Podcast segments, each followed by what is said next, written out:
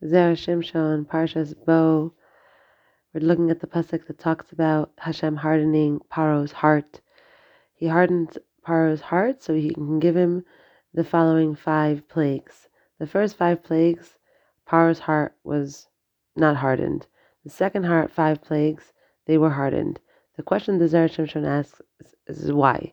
Why do you now send Moshe to a, to a king who you hardened his heart? And now, what's the point of Moshe even asking him to let the Jewish people go? Because we know that he's going to say no.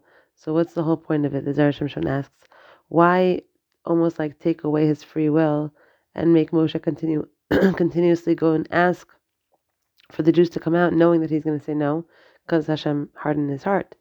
So, the Zera Shimshon answers like this. He says, the first five plagues were relatively easy for Paro and the Egyptians. Okay, they weren't that bad, they could withstand them. the second five plagues, on the other hand, were much, much harder. And Paro and his people would have been forced to give in just to stop the terrible torment. Okay, so being that Hashem was upping the game right now, he needed to up Paro's level of where he what he really felt and where he was really holding in terms of the Jews and setting them free. The first five plagues he gave him a chance and he saw where he was holding. He saw where Paro was holding. It was blood, frogs, lice, doesn't matter. They're not going anywhere. He saw how stubborn and difficult he was.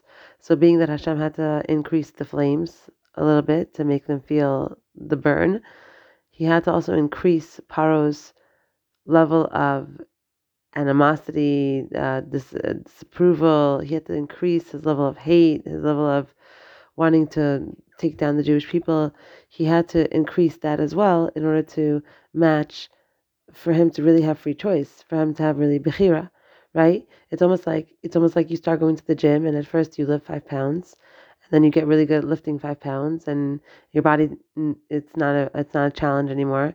So you add more weight. You only add more weight because you now you're in a you're in a different place physically and you can handle more. So that's exactly what happened with Paro. That once Hashem saw for the first five plagues that Paro was not moving and he was not changing his decision, Hashem had to up the challenge. And now once Hashem upped the challenge, he also had to up as if a Paro's muscles, quote unquote, in order to play fair. And that's really what went on here. He said that he says that um, we find a similar idea in Maseches Sanhedrin um, that says that Hashem grants sinners the strength to accept their punishment in Gehenna. He grants them the strength to accept their punishment in Gehenna. It says Hashem gave Paro the strength he needed so that the plagues didn't seem as harsh as they really were, and he was able to convince him that the second group of the five weren't all that bad, just as he did with the first five. But there is no question that even when Hashem sent Paro the hardest, most challenging plagues, his free will was never taken away from him. It said, had he merely wanted to do the right thing, had Paro had a little bit of something in his heart that said, let me do the right thing, even a little bit, he would have been able to send the Jewish people out to the wilderness. But he didn't want to do that, not even a little bit. And so the Jewish people remained in Egypt until the story reached its inevitable conclusion. And that's our learning for tonight. Have a good night.